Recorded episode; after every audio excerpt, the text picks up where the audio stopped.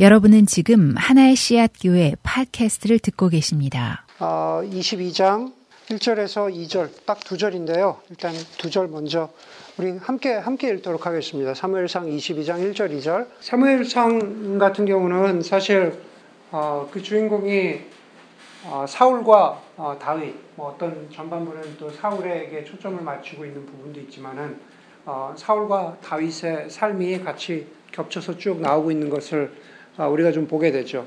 물론 그 안에는 어, 다윗이 골리앗을 어, 그 이긴다든지 하는 그런 아주 어, 동화 같은 어, 그런 재밌는 영웅의 이야기도 어, 담겨져 있습니다. 그런데 뒷부분으로 갈수록 어, 다윗이 어려움을 겪게 되는 그런 장면을 보게 돼요. 사실은 우리가 짧게 그 두 절을 읽었지만은 21장에서부터 보면은 어, 다윗이 본격적으로 그 도망의 길을 나서는 것을 어, 볼수 있습니다. 쫓기는 거죠. 다시 말해서 어, 다윗이 골리앗도 이기고 다윗이 블레셋도 이기고 이런 이런 그 전투에서 이기면서 사람들이 아무래도 다윗을 더 어, 더 칭송하게 되죠. 어, 사울 사울 왕이 죽인 적군은 어, 수천 명인데 어, 다윗이 죽인 사람들은 만만이다, 수만 명이다. 그런 다윗을 향한 칭송의 노래들을 부르면서 자연스럽게 사울이 다윗을 미워하는, 질투하는, 그래서 그냥 단순한 질투로 끝나는 게 아니라 정말로 다윗을 죽이려고 하는 그러한 살인의 위협 앞에 다윗이 아, 처하게 됩니다. 21장도 마찬가지의 그런 본문이죠. 21장에 보면은 다윗이 도망치면서 얼마나 급했는지를 보여주는 사건이 바로 21장 앞에 나옵니다.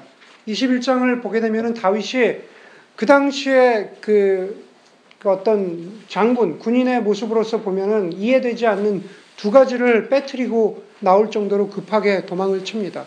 무기도 없었고, 그리고 식량도 없었습니다. 그렇게 급하게 도망쳐 나온 다윗이 노비라는 곳에 이르러서 제사장 아이멜렉에게 양식과 무기를 좀 줄 수 있는지 그렇게 부탁을 합니다. 아이멜렉이 다른 떡을 줄 것이 없어서 성소에 어, 성전에 성소에 있었던 어, 제사 드리려고 준비해 놨던 떡을 다윗과 그 부하들에게 주고 그리고 다윗이 물어봅니다. 내가 여기서 어, 쓸수 있는 무기가 칼이 좀 있습니까? 그랬더니만은 여기에는 유일하게 있는 게 당신이 죽인 골리앗의 칼이 여기에 있습니다. 그렇게 말합니다. 그래서 결국은 그 골리앗의 칼을 가지고 또 다윗이 어, 다시 사울, 사울의 그, 그 추격을 피해서 도망치는 그런 그 장면들을 어, 우리가 21장에서 보면은 볼 수가 있습니다. 어, 다른 증거, 다윗이 얼마나 급했나라는 것은 다윗이 도망친 곳입니다. 21장, 21장 10절 이하에 보면은 다윗이 어, 블레셋의 다섯 도시들 가운데 하나인 가드라는 곳으로 간다고 그래요. 그냥 도, 도시 이름이 가드라는 곳입니다. 그런데 가드라는 곳이 어떤 곳일까? 아, 다윗이 골리앗과 싸우는 장면을 보면은요, 골리앗을 표현할 때 이렇게 표현을 해요. 가드 사람 골리앗. 예, 그러니까 다시 말해서 골리앗은 가드 출신이에요. 그런데 그 가드 출신인 골리앗을 다윗이 죽인 거죠. 그러니까는 얼마나 가드 사람들에게는 다윗이 철천지 원수 같은 그런 사람이겠어요. 그런데 다윗이 급하니까 죽을 것 같으니까 그, 그 가드라는 곳으로 도망을 칩니다.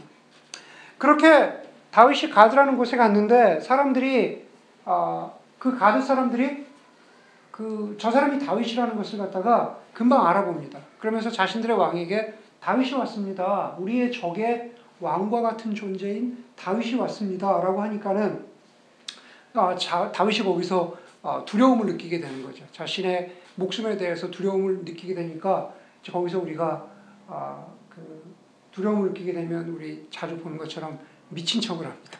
어, 자기가 미친 척을 해요. 어, 미친 사람 흉내를 내는 거예요. 어, 막 침도 흘리고 뭐 이렇게 하니까는 그 가도왕이 이렇게 얘기하죠. 아니 저 미친 다윗이 나에게 무슨 위협이 되겠느냐. 아, 그러니까 다윗이 우리 동네에 있는 건 상관없는데 그런데 아, 저 미친 다윗 미친 사람 하나를 우리 왕궁에 또 또 한 사람 들이는 것은 의미가 없으니 쫓아내라. 라고 그렇게 말합니다. 그러니까 다시 말해서 다윗이 미친 척을 통해서 죽을 뻔한 그러한 위협에서 어, 다시 한번 살아나게 되는 거죠. 이미 사울왕에게 쫓기고 있고 가드라는 곳에서 자신이 한 번 더 미친 척을 통해서 죽을 위협을 한 번 더 넘기고 그러고 나서 오늘 본문이 나오는 겁니다. 오늘 본문에 보니까는 어, 다윗이 어디로 가도 안전할 것 같지 않으니까는 결국은 찾아간 곳이 아둘람이라는 곳입니다.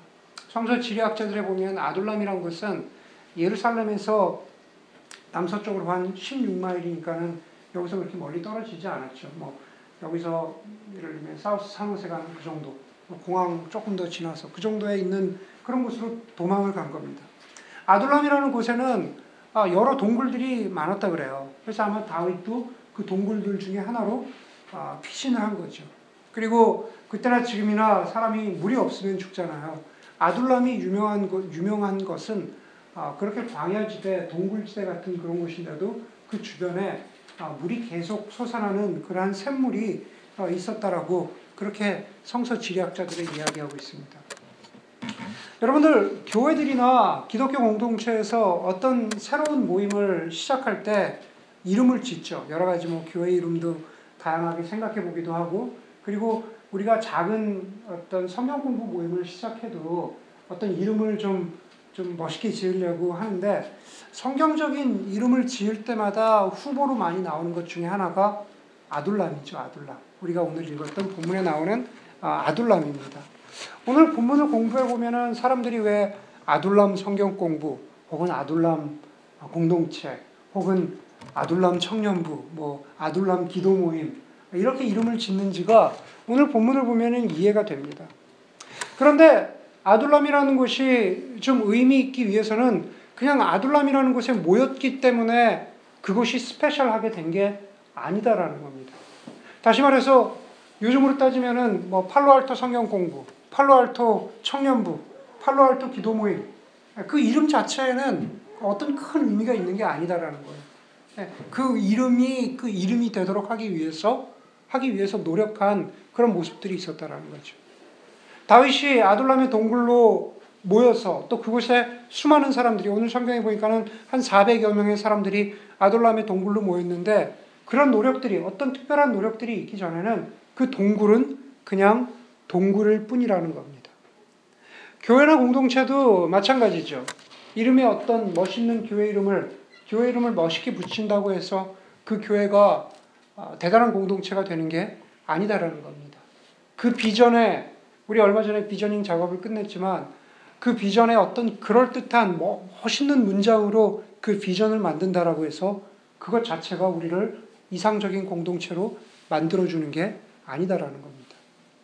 유진 피러슨 목사님께서 말씀하신 것처럼 어쩌면은 우리의 영성 생활에서 우리의 신앙 생활에서 가장 많은 실망과 그리고 가장 많은 불만족이 생겨나는 영역은 바로 이 공동체에 관한 경험일지도 모른다고 말씀하신 그 부분이 사실은 서구교회나 아니면은 우리 한인교회나 어떤 시대를 막론하고 아마 공동체에 가지고 있는 많은 사람들의 아쉬움이 아닐까라는 생각을 해보게 됩니다.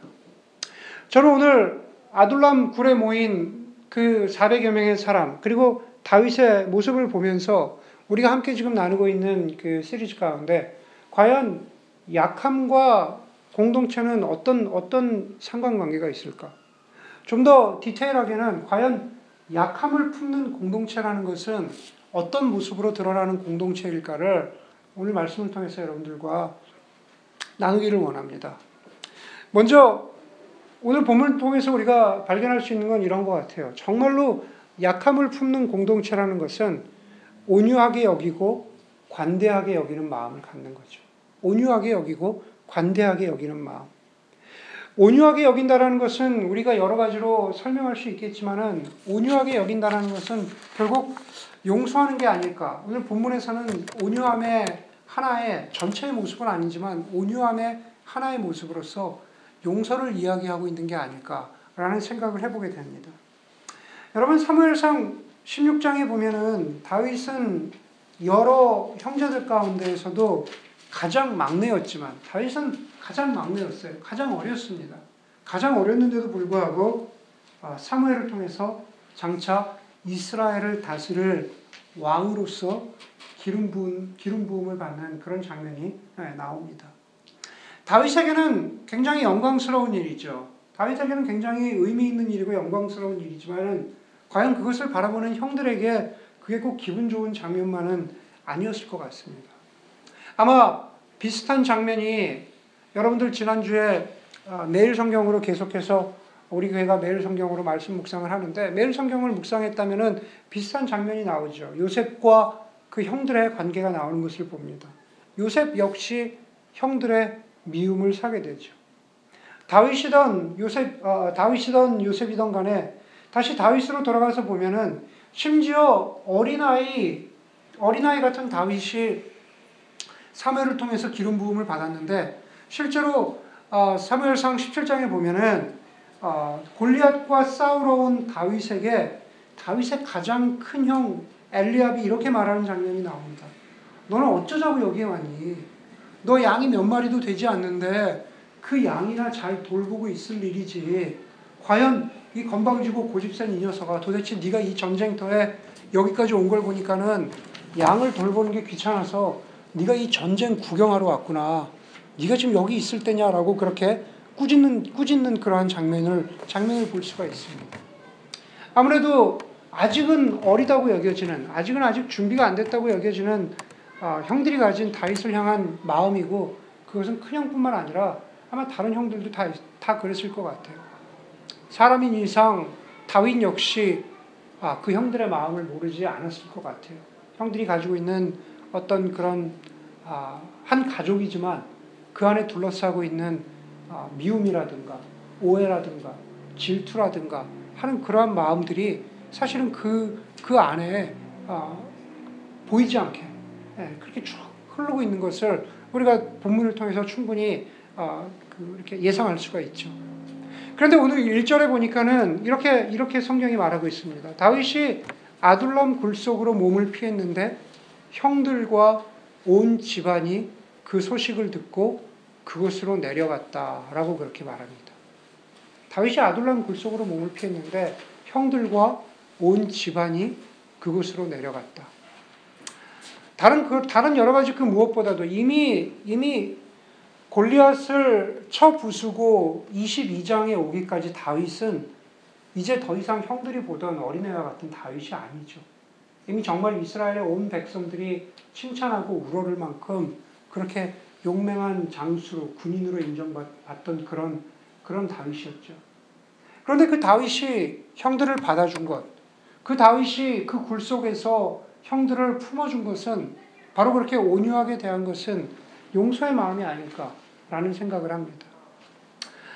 아동 한국의 아동 문학가인 이호덕 선생님이란 분은 아, 용서의 힘을 아, 아동 문학가답게 이렇게 짧은 시로 표현을 했는데 참 잘 표현하신 것 같아요. 어, 껌, 우리가 씹는 껌 있잖아요. 껌은 빳빳하지요. 그러나 입속에 넣으면 사르르, 사르르 녹지요.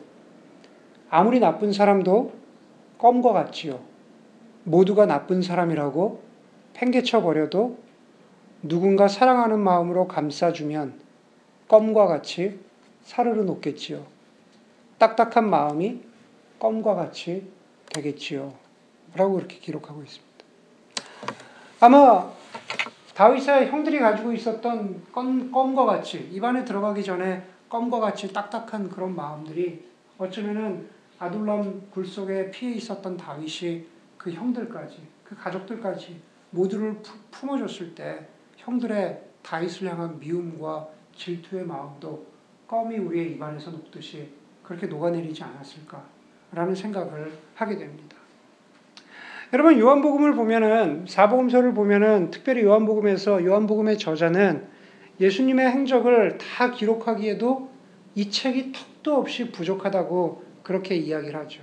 예수님이 복음을 선포하신 것, 예수님이 병자와 귀신 들린 자들을 고쳐주고 치유하신 것, 그 수많은 이야기들이 이 책, 이 책에 담기에도 너무너무 부족하다라고 그렇게 말하고 있습니다. 그런데 저는 그런 생각을 해보게 돼요. 예수님의 사역의 모습들을 보게 되면은 단순히 복음을 선포하고 사람들을 치유해 준 것, 그것에만 끝나고 있는 것이 아니라 사실은 예수님이 죄인들을 용서해 주신 용서의 이야기들을 이, 이 복음서에 쓰기에도 너무나 너무나 모자라지 않을까. 너무나 너무나 부족하지 않을까.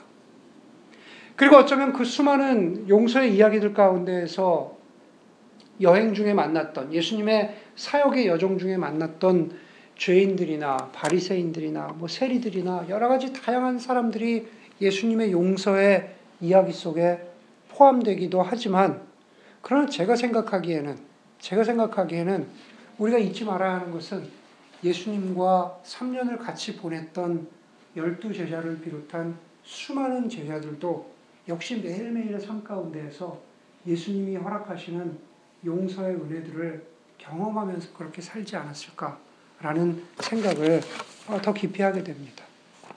다시 말해서 용서라는 것은 우리가 멀리 있는 사람, 용서라는 것은 우리가 1년에 몇 번 보지 않는 사람, 아, 용서라는 것은 그냥, 그냥 내가 마음 먹으면 되는 그런 존재들 뿐만 아니라 어찌 보면 내가 할 수 없는, 내가 가까이 있기 때문에 너무 힘들고, 가까이 있기 때문에 내가 품기 너무 힘들고, 마치 다윗이 아둘람 굴 속에서 그 제한된 공간 속에서 얼굴을 맞대야 하는 그 형들을 보면서 매일매일 그 굴 속에서 살아갔던 그, 그 속에서 그 용서를, 어, 어, 용서를 해야 하고 용서를 받아야 하는 그 매일의 삶 가운데서 용서의 이야기가 더 힘이 있고 더 파워가 있는 게 아닌가라는 생각을 해보게 됩니다. 마찬가지입니다. 우리가 약함을 품는 공동체라는 것은 우리의 교회나 우리의 공동체도 똑같은 영적인 원칙, 이 아, 우리에게도 적용이 되는 거죠. 우리가 교회라는 이름으로 모여서 우리가 대단한 비전을 가지고 복음 전파의 이야기, 우리가 이런 사역을 했습니다. 이런 행사를 했습니다. 이렇게 성경 공부를 했습니다. 이런 사역의 이야기들 못지않게 우리에게, 우리에게 중요한 것은 서로 온유하게 대하는 것, 서로 용서하는 것, 서로 그렇게 품어주는 것, 서로의 약함을 인정하고 그것을 안아주는 것, 그것이 어쩌면 더 중요한 게 아닌가라는 그러한 생각을 해보게 됩니다. 그렇기 때문에 마치 다윗이 그 형들을 품어준 것처럼 용서한 것처럼 우리에게도 우리가 매일 보는 가장 가까운 사람에게서 그런 온유한 마음에 용서의 마음에 그것이 개인적인 관계뿐만 아니라 우리 모든 공동체 안에서 그러한 것들이 좀 아, 흘러넘치고 자연스러울 수 있는 그러한 공동체가 되었으면 좋겠습니다. 두 번째로 오늘 본문 가운데에서 아, 우리가 약함을 품는 공동체라고 했을 때 우리가 볼 수 있는 그것은 뭐냐면은 형편을 형편을 이해하는 공동체인 것 같아요. 형편을 이해한다. 다시 말해서 형편을 이해한다라는 것은 무엇보다도 공감하는 거죠, 공감. 네, 바로 공감하는 겁니다. 공감한다라는 것은 바로 내가 그 사람이 되는 것이죠. 정말로 그 사람이 될 수 없지만 최대한 그 사람의 마음을 느껴보려고 애쓰는 겁니다. 우리가 이번 주에 이 동네에서는 특별히 아무래도 주목을 끌었던 사람이 팀 쿡이죠. 네, 여러분들 어, 팀 쿡이 누구냐고 물으시면 곤란하고 이번 주에는 팀 쿡이 모든 뉴스에 어, 많은 헤드라인을 어, 장식을 했습니다. 그 이유는 뭐 여러분들이 잘 아시죠. 사실은 팀 쿡이 커밍아웃을 했느냐, 그 의도가 무엇이냐, 뭐 여러 그런 그런 그 기사들보다는 어, 아주 아주 순수하게 그 마음을 이해하자면은 팀 쿡이 어, 그런 커밍아웃 커밍아웃을 통해서 소수자로서 어, 다른 사람들의 마음을, 특별히 처지를, 어, 약한 사람들의 형편을 더 잘 이해하게 되었다라는 구절이 아마 많은 사람들에게 아, 눈길을 끄는 그런 구절이 아니었을까라는 생각을 아, 하게 됩니다. 팀쿡만큼의 주목을 받았는지는 모르겠지만은 이번 이번 주에 이렇게 신문 기사를 읽다 보니까는 어 그 여기에 이제 큰 회사 우리 저기 그 구글에서 아주 되게 큰 되게 큰 변화가 있었대요. 뭐 큰 변화가 있, 그 있었는지 모르겠지만은 아주 인, 젊은 인디안이 젊은 인도 사람이 이름이 뭐더라? 어, 순다 피차이? 예, 그런 사람이 그 구글의 2인자로 올라서서 전체를 총괄하는 그런 사람이 됐대요.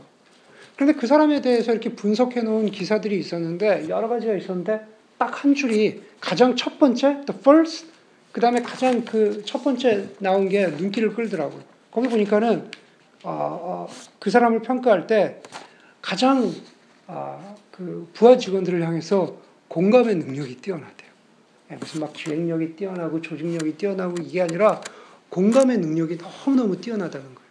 부하 직원들이 힘들면 왜 힘들까? 그걸 들어주고 그거를 이해해 주려고 애쓰고 뭐 그 뒤에 있는 뭐 개인적인 어젠다 우리 이런 거다 내려놓고서라도 공감의 능력이라는 게 사실 저 같은 사람 저는 제, 제 스스로를 되게 공감의 능력이 떨어지는 사람이라고 보거든요. 공감의 능력이 떨어지는 어, 여보세요. 정말 떨어져요. 정말 떨어지는데 그런 걸 보면은 뭐 팀쿡이나 그런 그런 사람들 아, 정말 어, 그랬구나 힘들었겠다. 어? 얼마나 힘들었냐 하는 그런 공감의 능력을 잘 발휘하는 사람들을 보면 그런 기사를 읽기만 해도 되게 좀, 좀 이렇게, 야, 어떻게 하면 저런 공감의 능력을 가질까. 그런 게 부러울 때가 있습니다. 오늘 2절에 보니까는 성경에서 이렇게 말하고 있어요. 다윗이 아둘람 굴로 갔는데 아둘람 굴 속에 압제를 받는 사람들과 빛에 시달리는 사람들과 원통하고 억울한 일을 당한 사람들도 모두 다윗의 주변으로 몰려들었다라고 그렇게 말합니다. 우리가 첫 번째 상상할 수 있는 것은 그렇지 목사님이 분명히 다윗이 공감의 능력이 뛰어나기 때문에 이 사람들이 여기에 왔다고 얘기하실 거야.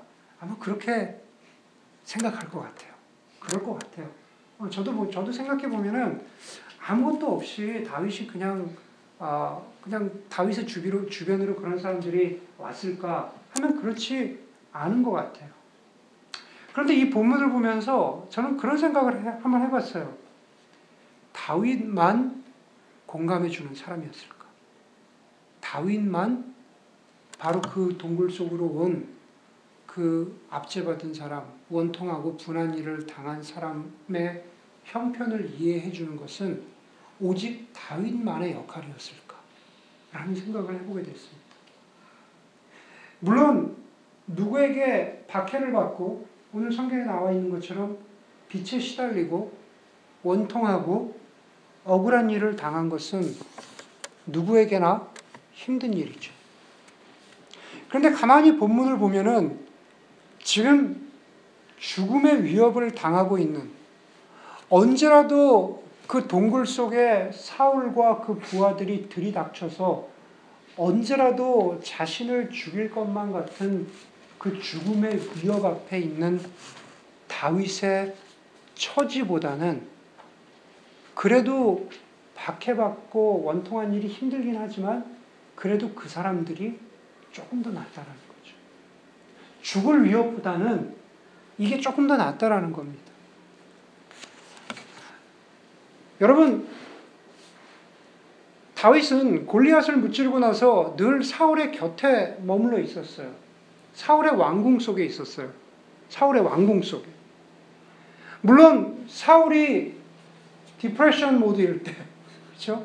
사울이 영적으로 아주 안 좋을 때는 다윗에게 창을 던지고 하면서 다윗을 어, 죽이려고 하는 그 죽음의 위협을 받았기 때문에 왕궁에서 사울의 왕궁에서 있었던 생활이 언제나 행복한 것은 아니었지만 그렇지만 왕궁 밖에 있었던 사람들, 다시 말해서 억눌리고 빚쟁이에게 쫓기고 원통하고 억울한 사람들이 보기에는 왕궁 속에 있는 다윗을 보면 사울의 왕궁 속에 있는 다윗을 보면 그 겉모습만 보기 보고, 보고서는 아 참 부럽다. 왕궁에서 저렇게 좋은 음식 먹고 편히 사는구나. 그렇게 부러워할 수 있는 처지라는 거죠. 그런데 지금은 상황이 바뀌었어요. 이제 다윗은 쫓겨서 아둘람 굴 속에 있습니다. 내가 이스라엘 왕이 될 것이다 라고 하는 하나님의 약속은 그대로 남아있지만 지금은 다윗도 위기의 상황이고 다윗도 공감을 받아야 하는 상황이고 다윗도 내가 다윗이라면 아, 누가 내 형편을 좀 알아줬으면 하고 그런, 그런 위로를 받아야 하는 상황이라는 거죠. 그리고 저는 이 장면을 보면서 감히 그 어렵고 힘든 사람들, 억눌리고 원통함에 있었던 그 사람들이 처음에는 다윗의 위로와 공감을 기대하면서 그 동굴에 왔을지 모르지만 어쩌면 거꾸로 그 다윗의 처지를 보면서 그 아둘람 굴 속에서 다윗이 처한 상황을 보면서 오히려 그 사람들이 다윗을 위로해주고 공감해주지도 않았을까? 라는 그런 생각을 해보게 되었습니다. 그러면 어쩌면은 우리 교회를 이렇게 보면은요, 우리 교회는 어쩌면은 이렇게 비유할 수 있을 것 같아요. 사울의 왕궁 속에 사는 다윗 같은 존재들이다. 여러분들 한 사람 한 사람 보면은 사울의 왕궁 속에 사는 다윗 같은 존재들이다. 아까 말씀드렸죠. 사울의 왕궁 속에 사는 게 다윗에게 늘상 좋지는 않았어요. 그렇죠? 그러나 그 겉만을 보면은 왕궁 속에 살아간다라고 하는 그 겉모습만을 보면은 화려해 보이고 부러움을 부러움을 불러일으키는 그런 삶이었다라는 거죠.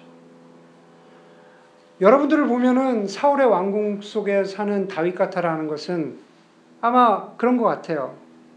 여러분 각자의 삶을 들여다보면은 각자 기도 제목이 있고 각자 어려움도 있고 각자 힘든 일도 있고 다 그렇죠.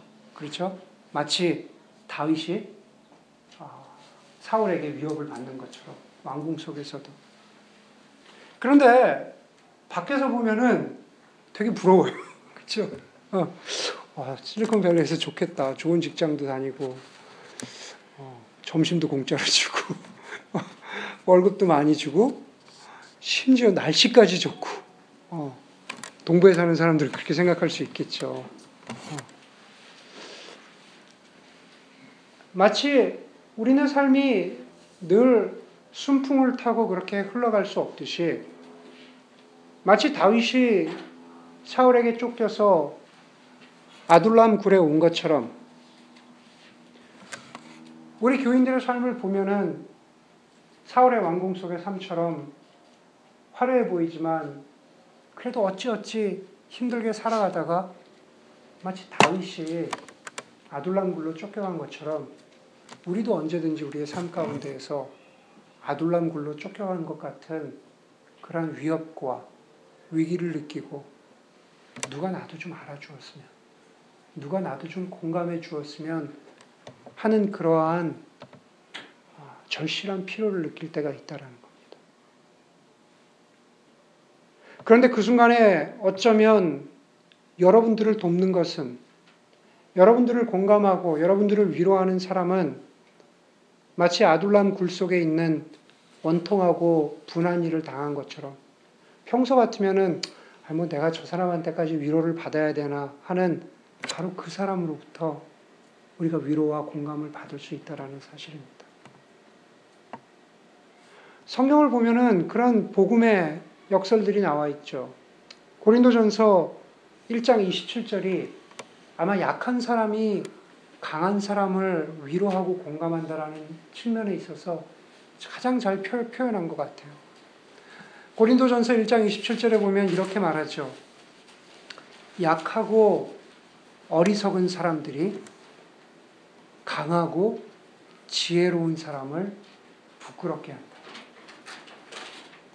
약하고 어리석은 사람들이 강하고 어리석은 아, 강하고 지혜로운 사람들을 부끄럽게 한다라는 것은 마치 오늘 아둘람 굴에 있는 바로 그 약하고 어리석어 보이는 사람들이 강한 우리들을 강해 보이는 우리들을 다윗 같은 우리들을 위로해주고 공감해 줄 때가 있다라는 겁니다.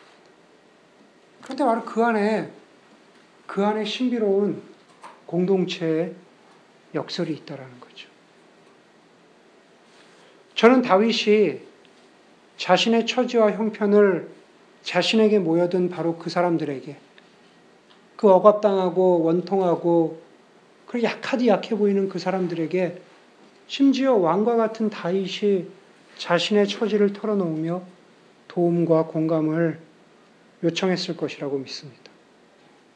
그 굴 속에 있었던 사람들은 처음에는 아니 다윗이 아니 다윗이 그러겠지만 오히려 어쩌면 다윗의 마음을 이해해주고 품어주고 공감해 주었을 것이라는 거죠. 우리도 그럴 수 있다라는 겁니다. 아니 예를 들면 저분이 어, 저분이 저런 다윗같이 저런 분이 저런 저런 아픔이 있었구나. 내가 보기에는 저 사람 전혀 문제가 없고 정말 대단한 사람인 것 같은데 저는 어려움이 있었구나. 결국은 우리의 모든 약함을 품어주시는 분은 왕궁이나 성전에 계신 예수 그리스도가 아니라 가장 약하게, 약한 자의 모습으로 십자가에 달려서 그 처절한 약함 가운데에서 우리를 품어주신 예수 그리스도이셨던 것처럼 마찬가지로 저와 여러분들의 약함과 어려움, 아픔을 보면서 공감해 주는 것은 대단해 보이는 강한 사람, 대단해 보이는 지혜로운 사람이 아니라 우리 가운데에서 서로 약함을 경험하고 있는 바로 그 사람이 우리 서로 서로를 위해서 공감해 주고 기도해 줄 수 있다는 거죠. 그런 약함의 역설, 공동체의 어떤 모습들을 우리가 다윗의 모습에서 또 아둘람 굴의 공동체에서 발견할 수 있기를 바랍니다. 첫 번째로 약함을 품는 공동체는 용서하는, 온유하게 용서하는 공동체. 그리고 서로가 서로에게 형편을 이해해주고 공감해 주는 그러한 공동체라는 말씀을 드렸습니다. 마지막으로 약함을 품는 공동체는 정말로 하나님의 소망과 약속을 기억나게 하는 공동체죠. 여러분 그런 생각을 해보게 되는 거죠. 서로 용서하고 서로 공감해 주는 공동체가 아, 그것으로 전부일까? 그것으로 충분할까? 그리고 그것은 꼭 기독교 공동체 모임에서만 가능할까? 아닌 것 같아요. 내가 너를 용서해 주겠다. 너 힘들었구나. 너 요즘에 어려운 일 겪는구나. 라고 하는 것은 기독교 공동체뿐만 아니라 고등학교 동창들 사이에서도 그럴 수 있고, 가까운 이웃들끼리도 그럴 수 있고, 뭐 요가 모임에서도 서로 위로해 줄 수 있고, 그렇죠? 등산 모임이나 자주 만나는 자전거 클럽에서도 서로 도움 주고 이해받을 수가 있습니다. 이 시대 지혜로운 기독교 상담가인 어, 레리 크랩은 인간에게는 두 가지 내면의 방이 있다 그랬어요. 룸이 있다 그랬어요. 먼저 아래층에 있는 방은 어, 이런 거라 그래요. 내 정서적이고 관계적이고 육체적인 피로를 채우는 방이라 그러죠. 다시 말해서 대부분의 사람들은 아래층에 있는 이 1층에 있는 이 방에 있는 피로를 채우는데 거기에 모든 모든 그 시선이 집중된다라는 내 관계적인 피로를 어떻게 채울까? 내 물질적인 피로를 어떻게 채울까? 네, 내 육체적인 피로를 어떻게 채울까? 그런데 사람들은 깨닫건 깨닫지 못하건 간에 2층의 방이 하나 있는데 그것은 그 방에는 진리라든가 하나님이라든가 영원한 것에 대한 갈증의 방이라고 그렇게 설명을 하고 있어요. 그것은 어떤 사람은 느끼기도 하고 또 어떤 사람은 느끼지 못하기도 한다 그러죠. 근데 개인뿐 그것은 한 인간 개인뿐만 아니라 공동체도 저는 이 두 개의 방을 갖는 모습일 거라고 생각을 합니다. 다시 말해서 서로 용서해주고 서로 공감해주고 서로의 필요를 채워주고 하는 이런 것들은 마치 아래층의 방의 필요들을 채우는 것일 수도 있는 거죠. 그것은 당연하고 필요하고 의미 있는 일이지만 사실은 기독교 공동체는 교회는 물론 거기에서부터 출발해야 되지만 그 다음으로 갈 수 있어야 된다는 거죠. 그래서 정말로 약함을 품는 공동체라는 것은 2층의 방, 다시 말해서 우리의 소망을 하나님께 둔다라는 하나님과 영원함을 향해서 눈을 뜰 수 있도록 도와주는 방이어야 한다라는 거죠. 여러분 아까 설교를 시작할 때 제가 21장에 보면은 아히멜렉이라고 하는 제사장이 아히멜렉이라고 하는 제사장이 다윗을 도와줬다 그랬죠. 빵도 주고 칼도 줬다 그랬죠. 그런데 23장에 보면은요. 어, 그 아히멜렉과 다른 제사장들이 그렇게 다윗을 도와줬다는 것 때문에 사울 왕에게 그, 그 많은 제사장들이 다 죽임을 당합니다. 그 사울 왕을 부추기는 사람이 도액이라고 하는 도, 이름이 도액이라고 하는 아주 아주 간사한 사람이죠. 그래서 칼빈은 이야기하기를 성경에서 가장 악한 사람 중에 하나가 도액이라고 이야기할 정도로 그렇게 간, 아주 아주 어, 어, 잔인한 장면이 나옵니다. 아이멜렉을 비롯해서 다 죽었는데 아이멜렉의 아들인 아비아달이 아비아달 나중에 제사장이 되는데 그 아비아달 제사장이 그, 그 다윗에게 도망쳐 오죠. 그리고 평생 다윗과 함께합니다. 그런데 다윗에게 도망쳐온 아비아달에게 다윗이 이렇게 얘기해요. 이제 두려워하지 말고 나와 함께 지냅시다. 이제 두려워하지 말고 나와 함께 지냅시다. 다윗이 안전해졌나요? 다윗이 그 위협으로부터 벗어났나요? 그렇지 않아요. 아직 아둘람 굴에 있어요. 그런데도 이제 두려워하지 말고 나와 함께 지냅시다. 라고 그렇게 말합니다. 어떻게, 어떻게 다윗이 아비아달에게 그런, 그런 소망을, 그런 약속을 줄 수 있었을까? 시편 52편에 보면은 시편 52편의 제목이 이렇게 붙어 있어요. 에돔 사람 도액이 예, 좀 전에 얘기했죠. 그 도액이라는 나쁜 사람. 에돔 사람 도액이 사울에게로 가서 다윗이 아이멜렉에게 와 있다고 알렸을 무렵에 다윗이 지은 시 그렇게 돼 있어요. 예. 다시 말해서 다윗이 위협을 받고 있는데 다윗이 사울 왕의 위협을 받고 있는데 바로 그 시점에 다윗이 지은 시라는 얘기예요. 다윗이 지은 시. 그런데 그 시편 52편에 다 읽어드릴 수는 없지만은 중요한 부분만 읽어드리면 이렇게 얘기하고 있어요. 오 용사여 다윗의 말입니다. 오 용사여 너는 어찌하여 악한 일을 자랑하느냐? 어찌하여 경건한 사람에게 저지른 악한 일을 쉼 없이 자랑하느냐. 악한 사람을 향한 이렇게 막 비난하는 그런 말이죠. 그러면서 52편 마지막에 뒷부분에 가니까 그러나 나는 나 다윗은 하나님의 집에서 자라는 푸른 잎이 무성한 올리브 나무처럼 언제나 하나님의 한결같은 사랑만을 의지하련다라고 그렇게 끝을 맺고 있습니다. 여러분 그렇습니다. 다윗이 아비아달에게 이제 두려워하지 말고 나와 함께 지냅시다라고 그렇게 할 수 있었던 것은 바로 의인, 바로 하나님이 인정하시는 그 사람, 다윗과 함께 하시는 하나님의 사랑을, 하나님의 보호를, 하나님의 신실하심을 믿었기 때문에 감히 아비아달에게 그렇게 말할 수 있었던 겁니다. 용서할 수 있고 공감할 수도 있지만은 어떤 경우에는 용서만으로 충분하지 않을 때, 공감만으로 충분하지 않을 때, 그 이상을 넘어서 정말로 인간적으로 해줄 수 없는 그 벽에 부딪힌 것 같을 때, 교회가 요가 모임이나 교회가 진실한 아주 아주 신실한 등산 클럽이나 교회나 교회가 아주 사랑 많은 자전거 클럽과 틀린 이유는 내가 할 수 없는 벽에 부딪혔지만 마치 다윗이, 다윗이 아비아달에게 얘기한 것처럼 자 여기에 하나님의 약속이 있지 않아. 자 여기에 하나님의 신실하심이 있지 않니. 우리가 푸른 감람나무와 같지 않니. 라고 이야기하면서 그 어떤 것보다도 위대한 그 어떤, 어떤 것을 이길 수 있는 바로 그 하나님의 은혜와 사랑을 다시 한번 깨닫게 해주는 공동체. 그런 의미에서 교회가 세상의 어떤 모임들과 좀 더 다룰 수 있는 이유는 바로 거, 기에 있을 수 있다는 거죠.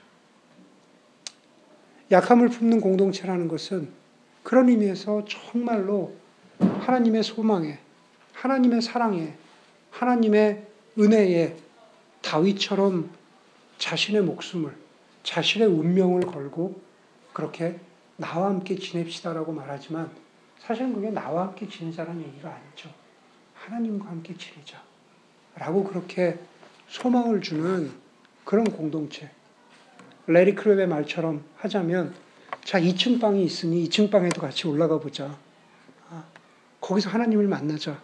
라고 그렇게 이야기할 수 있는 그런 공동체가 정말 진정으로 약함을 품는 공동체가 아닐까라는 생각을 하게 됩니다. 온유하고 용서함으로 그리고 서로가 서로에게 공감함으로 그리고 하나님의 소망을 기억나게 함으로 정말 약함을 이루어가는 공동체를 정말 우리가 그렇게 실천해보는 그런 저희 교회가 되었으면 좋겠습니다. 함께 기도하겠습니다.